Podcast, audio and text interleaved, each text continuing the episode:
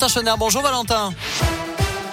Bonjour Nicolas, bonjour à tous. À la une de l'actualité, Bernard Tapie est décédé à l'âge de 78 ans ce matin. L'homme d'affaires se battait depuis 4 ans contre un cancer de l'estomac. Bernard Tapie a été pendant plus de 40 ans une figure marquante de l'histoire politique, économique et sociétale de la France.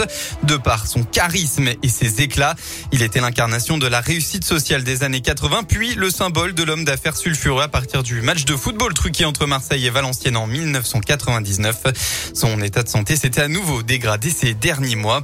De nombreux hommages aussi depuis ce matin, notamment Jean Castex, le Premier ministre, s'est incliné à la mémoire de Bernard Tapie, saluant un combattant et un homme très engagé. Après le recensement et le dépouillement d'archives, la commission qui enquête sur la pédocriminalité dans l'église a dévoilé ses premiers résultats ce matin.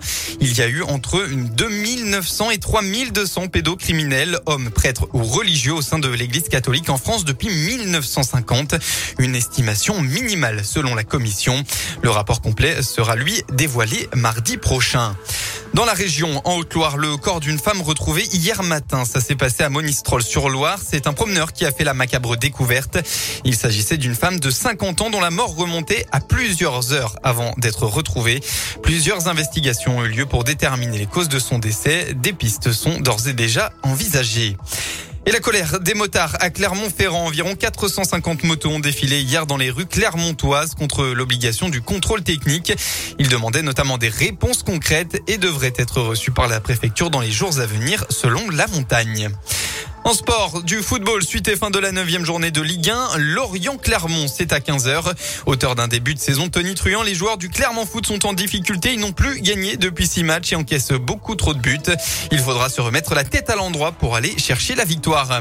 Et ce soir, c'est le derby tant attendu. Saint-Etienne accueille l'Olympique lyonnais. Un match sur le papier déséquilibré entre des lyonnais qui veulent se rapprocher du podium et des stéphanois, derniers du classement qui n'ont toujours pas gagné un seul match de championnat. Coup d'envoi de la rencontre à 20h45. Il y a du rugby aussi, le gros rendez-vous pour l'ASM avec un début de saison poussif, une seule victoire pour trois défaites. C'est le moment de montrer les crocs. À domicile, le club, le, accueille le Racing 92. Coup d'envoi de la rencontre à 21h05. Enfin en basket, une première pour la JL de Bourg. Les Bressans se sont imposés sur le parquet de Pau pour le premier match de championnat. Résultat final 79 à 71.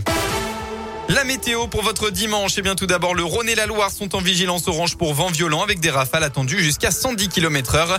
Et puis dans l'après-midi, un important épisode de pluie est prévu dans tout le département de l'Ain où on attend l'équivalent d'un mois de précipitation en moins de 24 heures. La Loire, la Haute-Loire et le Puy-Dôme sont aussi concernés plus tard dans la journée. Côté Mercure, vous aurez entre 16 et 20 degrés.